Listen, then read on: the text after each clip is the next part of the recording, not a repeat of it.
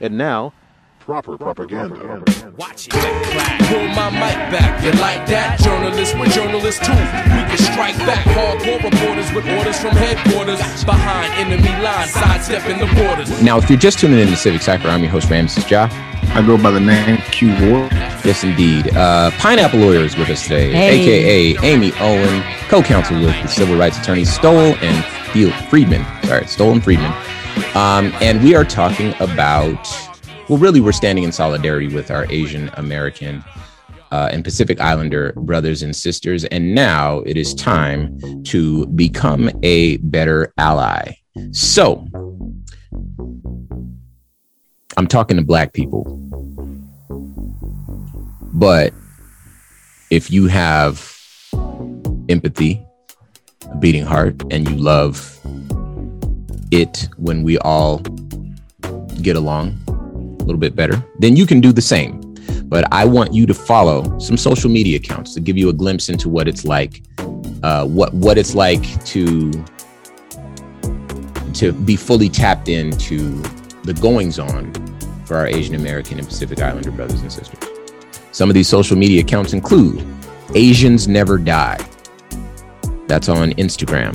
Another one that's on Instagram is Fighting Asian Hate. Um, those two are two that we follow on our social media accounts, uh, Civic Cipher. So if you forget these, check out our account and uh, follow who we follow. Um, Next Shark at Next Shark is another one, and that's a, a website that we've referenced a lot so far in the show. Um, and then there's a, a song that uh, features Rakaa Iriscience of the Dilated Peoples, who also is my older brother, who's also half Korean, um, and the de facto uh, producer of this show. Um, he gave us a lot to talk about, and unfortunately, we're gonna have to put some more stuff in some other episodes. But um, the song is the Lyrics Born Anti Remix. It features Kutso, Bohan, Phoenix LB, Shing 02, and of course, Iris Science, Rakaa of Dilated Peoples. Um, the song is to a boost to boost awareness and love, and it really reflects what's going on in the Asian community and with the Asian experience. Um, so again, uh, uh, the Lyrics Born Anti Remix. Uh, be sure to get that, check it out, and follow those accounts. Now, a couple of things before I bring us to um, where we need to be. We need to finish all this in the last part of the show, but um, there was a, a another post. Uh, this one came from the New York Post, and it was how a deranged man pushed an Asian woman uh, to her death at the Times Square subway station. Um, he was kind of suffering from some mental illness or something. It's assumed because he was saying that he did it because he's God, uh, and that he that this woman took his jacket. Um, and I don't believe, based on the story, that they had any contact prior to him pushing her into the uh, in front of the subway. There was someone else he was going to push, and then he just that woman got away, and then he pushed this other woman who happened to be Asian. Um, no matter which way you tell yourself these stories, the fact remains is that this community is hurting, and when we were hurting, they stood with us. Doesn't matter whose fault you think it is, right? I think it's our fault. We need to have these hard conversations in our homes as Black people. We need to challenge what issues or prejudices exist in our homes. If we're going to ask white folks to challenge their prejudices, we need to be willing to put that same energy in, right? And then if you have a problem with that statement, you can talk to me. Normally, I don't want to talk to anybody, but that time you can. Now, one thing that uh, Raka Iris Science did mention to me uh, before we move on, I just want to tag this is that um, Asians in jail in California, Asian people roll with Black people in jail, right? So this isn't this isn't something that is a hard line written into the culture. So it's not genetic. It's not buried in our DNA somewhere. Um, Asian people often find community and solidarity with Black folks. There's tons of examples of that. If you just open your eyes and see, we have, you know, it works way more often than it doesn't work. Now, that's not, we're not going to ignore the roots of the divide between our two communities. We will talk about that when we get to the way Black History Fact. But it works more often than it doesn't. In other words, we share, you know, Amy's here with us. Amy's a good friend of ours. She's she's she's a lawyer that I've trusted many times over many years uh, with all of my legal affairs. Absolutely. I think you're my power of attorney. or- I got your back, Yeah, so- Ramsey. so so yeah um also uh by fighting amongst ourselves i think that what we end up doing is fortifying white supremacy or white supremacist institutions and those things needed to be said you know my brother told me that and again my brother is his mother is a korean immigrant so he has that perspective of being a black man but also being half korean we share the same father um, we, we we're full brothers. That's how we treat each other. But you know, his mother is different from my mother. But I know his mother. His mother used to change my diapers too. Right. So, anyway, um, I want to move on. Now, let's talk about Awkwafina. Mm. Q, you heard about this, right? Bring us up to speed. So Awkwafina has been receiving some heat um, for her. I don't know the proper way to categorize the the accent or caricature of the way that Black people speak. That think that people think she's. Hmm. Maybe misappropriating the culture. You said that as appropriately as possible. Yes, That's what attorneys do. We, we Mm. try to And- get the right words there. and she's been she's been receiving some backlash for that. Um, I have so many thoughts on everything that we're discussing. Uh, I won't give it all now. No, please, please. Um, I'm this divide and conquer thing.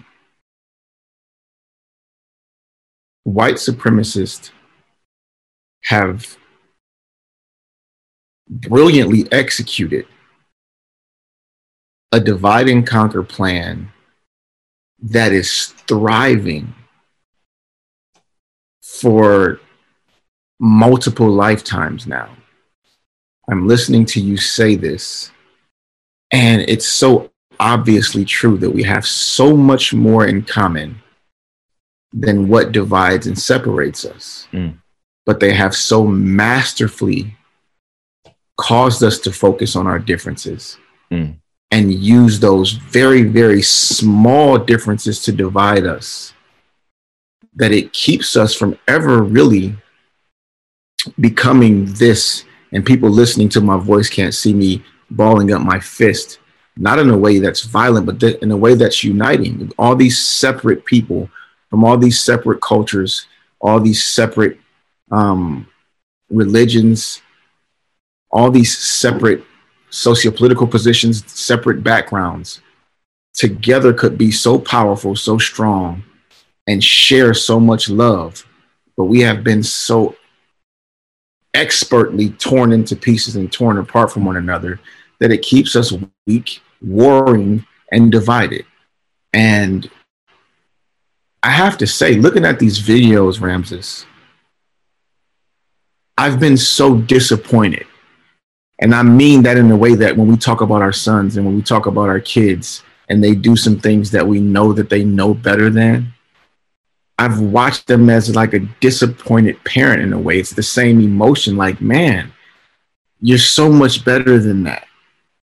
We're so much better than that. Let me add to And- that too that there's there's people filming too.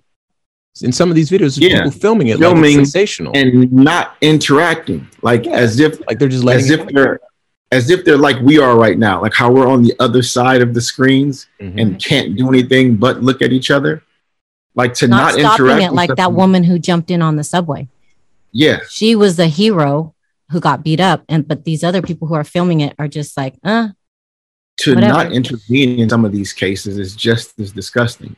Now, I recognize that in this social media era, in this smart camera phone era, a lot of people feel like by filming, I'm doing my part, right? And in the way that photographers and and journalists did their part by exposing what was going on in Vietnam to people back here in America. Once people could see it, and once people made it real, it got a response from people back here who weren't witnessing it firsthand. So, as with George Floyd's murder, right? If we don't see that video, we know for fact that the response around the country and around the world isn't the same because we saw it, because we had to watch it. The impact was felt in a much greater way than it would have otherwise. So I understand that some people think that by filming, they're somehow doing their part. But at some point, your human being has to kick back in and, and let's do something to try to prevent some of these heinous things from happening. Now, I have to understand and, and know and acknowledge some people are afraid, right? And I won't call it cowardice, I'll just call it fear. Some people think that by interacting, they could be harmed, maybe even killed. Um, but at sometimes we can't just be audience to our brothers and sisters being brutalized in front of us. I agree with that, but I also do feel like with the advent of the smartphone and all of the ability to film these actions, that's what is bringing all of the change about right now. Uh, Linda Friedman, who is the partner at the law firm that I'm co counseling with out of Chicago, she says that all the time. She says, these videos and the, the camera phones are what is changing the landscape of racism and the landscape of these corporations who have up until this point sometimes gotten away with doing horrible things to people of color. So while I agree with you, Q, that you know we have a, a bigger duty to sometimes step in, sometimes just filming these acts is actually a huge help towards the movement as well. So I don't, I just don't want to discount that. And I'm not saying that you were trying to discount it at all, mm-hmm. but I do want to make the point that I feel that people who are filming these things are absolutely a huge part of the change as well. Yeah, I agree wholeheartedly. Now, let me make sure that I flesh this Awkwafina thing out. So she quit Twitter. First off, from what I understand, she's a lovely woman, right? She quit Twitter. And I'll say it because she was bullied, right? Um, black people were giving her a hard time because of what they were calling her blaccent, right? Um, she is from Queens. She grew up around black people. She's a rapper. You know, um, I I talk about him all the time on the show. Bootleg Kev. Bootleg Kev learned how to talk from me. I've known Kevin since he was three years old, right? And I was his big brother his whole life, still am. So if I do something and it's cool, he wants to do it, right? Very, very heavily influenced by me. And you can Google this white man who is thriving in a black environment. And people try to throw words like this at him all the time, as though he is somehow taking this accent and putting it into his mouth. And then he takes it out when he gets home or something. And, and this is what I believe people were thinking about Awkwafina people that didn't do any research and people who just want to bully that is not going to get us anywhere. That is especially if we're bullying each other. She is someone who celebrated Black culture, partaken in Black culture, and has brought Black culture to a, a, a movie where the full cast is Chinese. Crazy Rich Asians, correct? Sure. And then there was another one, uh, I believe it was a Marvel movie too. She was the one that was supposed to have some like flavor and comedy or whatever. And that's really who she is. She's being genuine to herself. Thank you. And she's still being called out for putting on. And somebody needs to say that. Somebody needs to say that. How does she? So she grows up and realizes, wait a minute, I'm Asian. I shouldn't talk like how I've been talking since I started talking. Right. I should so learn how unfair. to sound Asian now. So unfair. Right. It absolutely. I, so I was adopted and raised by a white, a white family. Okay. So the way that I speak sometimes is very proper and very white. And sometimes people say things like, oh, you're so well spoken. I can't change the way that I talk. Like I couldn't talk like Awkwafina because I didn't grow up in Queens. I grew up in Washington State and Utah around yeah. white people. So I don't even know that. It's it's really sad that she's being called out and and people are trying to accuse her of not being herself when she's being her complete 100% genuine self. That is really, really so sad. l- let me let me read through this. So uh, to your point, if I grow up around Canadian people or Vietnamese people or Muslim, you know, uh, uh, Iraqi people, and I end up having an Iraqi accent, you know, it it doesn't really you you can't accuse me of appropriating the culture, right? Um, certain things can be cultural without being culture cultural appropriation. Culture is something that human beings share in groups, right? That it doesn't matter what color you are. That we're now you're starting to talk about things like race. You know, culture is something that you share, language, food, you know, etc. If someone grows up in your house and they don't look like you, well, guess what? They're going to get a heavy dose of your culture. And if they grow up with it, that is the culture. That's the base programming that they have. That's it. That's the lens through which they see the world. They will learn later that their skin may not reflect that. But imagine how confusing that might be if people are attacking them for what they got honestly. I'll continue. Um, she, uh, okay, so Awkwafina, she started rapping at 13. Um, she came out with an album, I believe it was called Yellow Ranger. Um, her, this is a direct quote from her. As a non Black person of color, I stand by the fact that I will always listen and work tirelessly to understand the history and context of, I believe it's African American Vernacular English, AAVE, uh, what is deemed appropriate or backwards toward progress of any and every marginalized group. Um, that was what she put on Twitter. And then she followed that up with saying, But I must emphasize to mock, belittle, or be unkind in any way possible at the expense of others is simply, period, not period, my period, nature, period. It never has been and never was. Or sorry, it never has and never was. So this is her actual statement. Love right? her. Love so her. she's saying, that. Look, I'm with you. I meant no offense, you know, but she can't say because it'll sound like an excuse. Hey, this is how I talk. This is how I talk. But I can say it because I know it, right? And I'll leave you with this. Shout out to Rakaa Taylor one time because he says, look, if we're giving up Awkwafina, then we have to give back the RZA, the GZA, Ol' Dirty Bastard, Inspectah Deck, Raekwon the Chef, U-God, Ghostface Killah, and the Method Man, and Cappadonna while you playing around, and the Killa Bees, and Killarmy, the whole Wu Tang. You know, all that Sha- Shaolin is an actual place. It's an actual temple, mm. a holy sacred temple. You want to talk about cultural appropriation, where we just borrow a little bit when it's convenient and give it back when we don't want it? Let's talk about Wu Tang. Everybody that has a problem with Awkwafina, go look at Wu Tang Clan, right? that's deep. And then if you still have a problem, come see me. But I don't think you will. All right, let me move on. I never even thought of that. He. Wu-Tang, that That was potent, wasn't it? yeah. Listen, let's talk about it. Did you we need to go to Hawaii Man? and see your brother. Go ahead.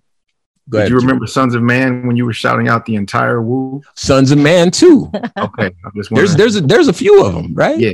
That's that was a whole that is a whole movement. That Wu Tang is forever. it's forever. Listen. All right. I don't care how young you are. You know exactly who Wu Tang Clan is. So don't don't pretend like you don't. And if we nobody wants to give back Wu Tang Clan, you know, Method Man is still getting all of them are still getting money. Shout out to Cappadonna. Shout out to Queen Naja. yeah, I think we Awkwafina needs to be let back in for sure. Yeah, I don't think she's going to get pushed as long as the right people say the right things. Is if you feel the way that you should feel, which is okay, we got to draw the line somewhere. Then it might not be the worst thing in the world to have that conversation when it comes up in front of people who might not have that perspective. Go ahead, Q. and I'm sure we're going to talk about this uh, on another show. But I see a lot of us defending Mr. Rogan. If we're going to jump to Joe Rogan's defense, we must defend Awkwafina Thank you. at all costs. Yes, indeed. Now, let me um let me flip this on its head, this Awkwafina thing. All right. This is another video from Next Shark. Again, check them out. You know, when when our uh, Mexican brothers and sisters, when they were hurting because this that old president was saying build the wall, and they were afraid for what would happen to them and their family members, and then there were kids in cages, and the optics and the the the the feeling surrounding their life, you know, the heaviness of that was happening um, this this is something similar that's happening to our Asian brothers and sisters, Asian American and Pacific Islander brothers and sisters. And we need to keep that same energy, all of us, even Mexican, even all we're all in, we all in it together, right? So Next Shark. New York-based rapper, I don't even want to say her name, was battling. Uh, I have to say this name. The name is Nunchi Chinks, right? Uh, on December 4th, when she delivered this line. Okay. Yeah. For those familiar with battle rapping, you basically insult the person that you're battling, right? The line says, quote, you are a lame disgrace. Should have played it safe. Now I could get chinks beaten in the street for no reason. Then hashtag stop Asian hate. And the the the word chinks was referring to the name, but she used it sort of as a double entendre because, as you know, and I can't say it now, that word that I said which was the name of this other person, is also used as a slur for Asian people. It's it's it's it's weird because she she was doing a, a double entendre there. But anyway. And what makes it so bad is that when she says, and then I can hashtag stop Asian hate, she's alluding to the fact that people are jumping on and saying, hey, let's stop Asian hate. And they can pretend that they're on the side of the Asian brothers and sisters who are fighting for the same rights, but she was being oh, she was being negative flagrant, towards super it. flagrant. Let, here, let, watch mm-hmm. this. So, um, while it's typical in a battle rap for two participants to exchange insults, do the, this rapper, I don't even want to say her name. Uh, the line sparked criticism on social media. It's worth noting that her opponent, despite her rapper name, is not Asian. Right. So there is a rapper named Chinx Drugz. he spells it C H I N X. That's just his name. Um, and then there's this other rapper again. I don't even want to say her name again because it's not spelled differently. So I, it might even, I, I don't know. Um, but uh, let's see. Despite her rapper name is not a- Asian. Okay. Quote, I flipped the derogatory name for Asians. Eh, I get it, but I don't know anything not offensive about battle rap. That's why I didn't get into it sooner. They certainly took me wrong, end quote. This is what she said on Twitter. Uh, she also accused Asians of being racist by referring to alleged actions by the Chinese government. Huh? And uh, she says after COVID, they wouldn't let Africans into, uh, into places in China. They were wildly, openly racist. Um, you're right and that's real life, not battle rap. So basically, she doubled down on this. She tried to make a, a case for, no, I should be able to say this, right? Now, everybody that has a problem with Awkwafina, I want you to take a good look at this lady right here. I, I, I didn't say her name, so it might be tough for you to look her up. Well, and the issue I have with it, she's saying that she flipped the derogatory word for Asians, but she's not Asian herself. So just oh, like, and neither was the opponent, right? So just like you know, a lot of people have that same argument with the N word, correct? Mm-hmm. And you know, black people have to some degree taken that word and tried to take the derogatory meaning from it and make their own meaning. But this woman is a black woman who took a derogatory word for an Asian person and is trying to say that she flipped it. I don't think it works. And she's trying she's way. doubling down. It's it's it's sad and we need to hold our own accountable. Far be it from us to charge white folks with policing their language or, you know, having some sort of tact when they speak if we can't do it ourselves. And It'd be part- interesting to have her on the show and have her explain how she thinks that she was allowed to flip it. Um, it would be Maybe? interesting, but you know, I try my best not to give bad people a stage. Okay. So we'll cross that All bridge right. when we come to it. Now, it is time for the way Black History fact, and then I'm going to throw it to you, Q, because I know you're bottled up over there. Um, but we're gonna we're gonna peel back some layers here. So today's way Black History fact. This comes from Vox.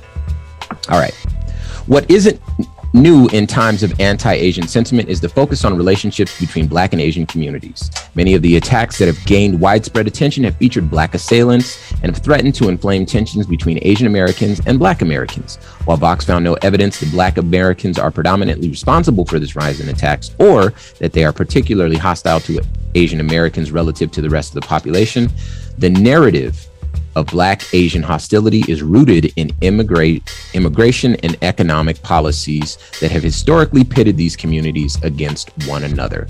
I'm going to read this I'm going to give you a framework. I'm not going to give you an excuse. Okay. This is a framework so you can understand and overcome, not so that you can double down. Don't do that. All right. Ultimately, there is a failure to remember what got America to this place of racial hierarchies and lingering Black Asian tensions, white supremacy. White supremacy is what created segregation, policing, and scarcity of resources in low income neighborhoods, as well as the creation of the quote model minority myth, end quote. Thank you, Amy, for that. All of which has driven a wedge between Black and Asian communities. In fact, it is white Christian nationalism more than any other ideology that has shaped xenophobic and racist views around COVID 19, according to a recent study. And for Black and Asian American communities to move forward, it is important to remember the root cause and fight together against it. There's already a long history of Black Asian solidarity against oppression and structural racism. Listen up which has been obscured by these recent fissures. In the late 1960s, for instance, Black and Asian activists led the Third World Liberation Front movement to establish race and ethnic studies in college and university curriculums in California. And today, members of both communities are showing up for each other in demonstrations for Black lives and against anti Asian violence. I, Ramses Ja Rudy King Taylor II, gave a speech at a Stop Asian Hate rally black as I am. And you know me, I am Vanta Black. I stand with him, and you should too. All right. In 1965, the United States ended the quota based system of immigration and began to push for high skilled labor to enter the country. One group that was able to enter the country were Korean Americans who were hyper selected. That is, they had much higher socioeconomic and educational attainment relative not only to their country of origin, but also to the native born U.S. population. Um, forgive me if I mispronounce this. Yen Le Espiritu, a professor of ethnic studies who specializes in Asian American studies at the University of California, San Diego, explained how this highly educated population came to the United States and was often unable to replicate the social status that they enjoyed in their home country due to racial discrimination and other barriers. Instead, they found employment as small business owners opening up shops in predominantly black communities. All right. Footnote Many of these immigrants didn't intend to be small businessmen. The structural context that is Korean immigrants couldn't regain the employment and educational status they once held, Espiritu told Vox. Their proximity to Black people was because they were only able to start businesses in, quote, economically disadvantaged areas, end quote. This, coupled with the fact that anti Black racism in financing meant Black people often couldn't start their own businesses, which sparked bitterness on both sides. Espiritu added that an additional barrier was that both groups had already been primed to mistrust each other. As Koreans consumed American media, they internalized the racist depictions of Black Americans as violent, uneducated, and poor. Similarly, Black Americans had watched with the rest of America as Koreans were depicted as untrustworthy during the Korean War. Uh, and I'm sure this is me adding, and I'm sure there was something also with the war in Vietnam as well. Um, okay. Edward T. Chang, a professor of ethnic studies at the University of California, Riverside, explained the middleman minority theory, which helps further explain the tensions that arose at those Korean owned businesses. Middleman minority is a term derived from the historical experience of Jews in Europe and Chinese in Southeast Asia and Asian Indians in Africa, Chang told Vox. Middlemen minorities exist between dominant and subordinate groups in society and often hold professions heavily concentrated in the retail and service industries like grocery markets and liquor stores, he explained. These groups often have daily contact with one another in a way that white Americans often do not due to segregated neighborhoods, shopping centers, and schools. Between the racist stereotypes of both groups, uh, sorry, between the racist stereotypes both, both groups have internalized and the linguistic and cultural barriers separating them, it's little surprise that continual interactions could lead to conflict.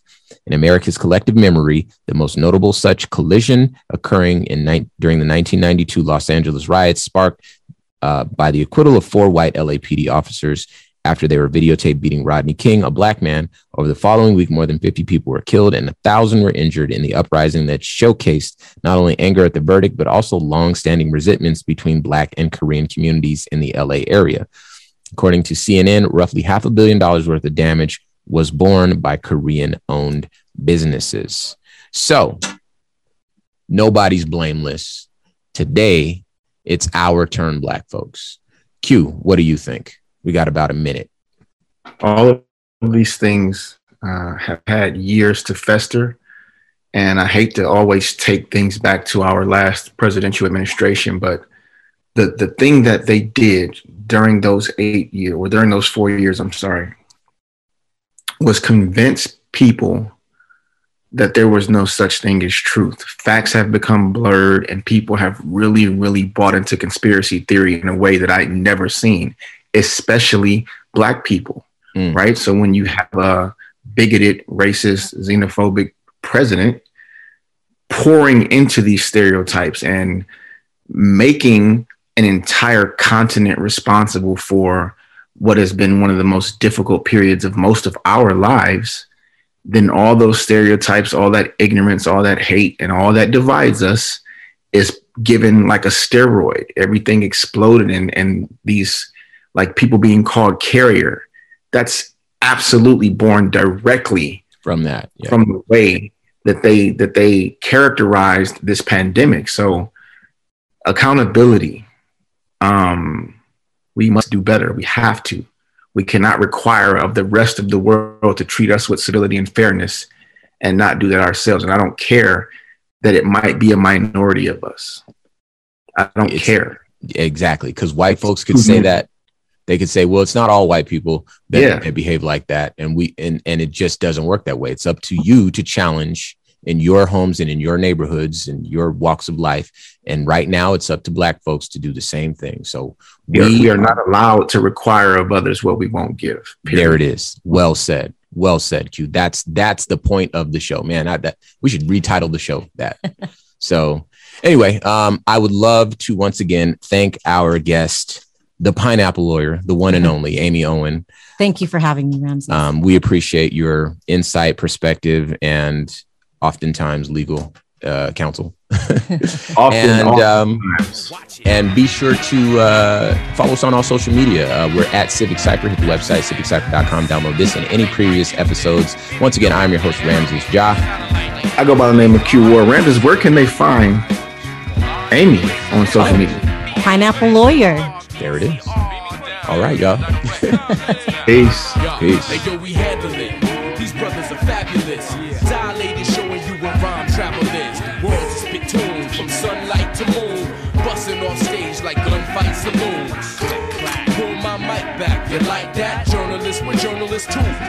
Strike back. Hardcore reporters with orders from headquarters. Behind enemy lines, sidestepping the borders. With press passes, we bring it to you as it happens. The streets love my crew for music and rapping.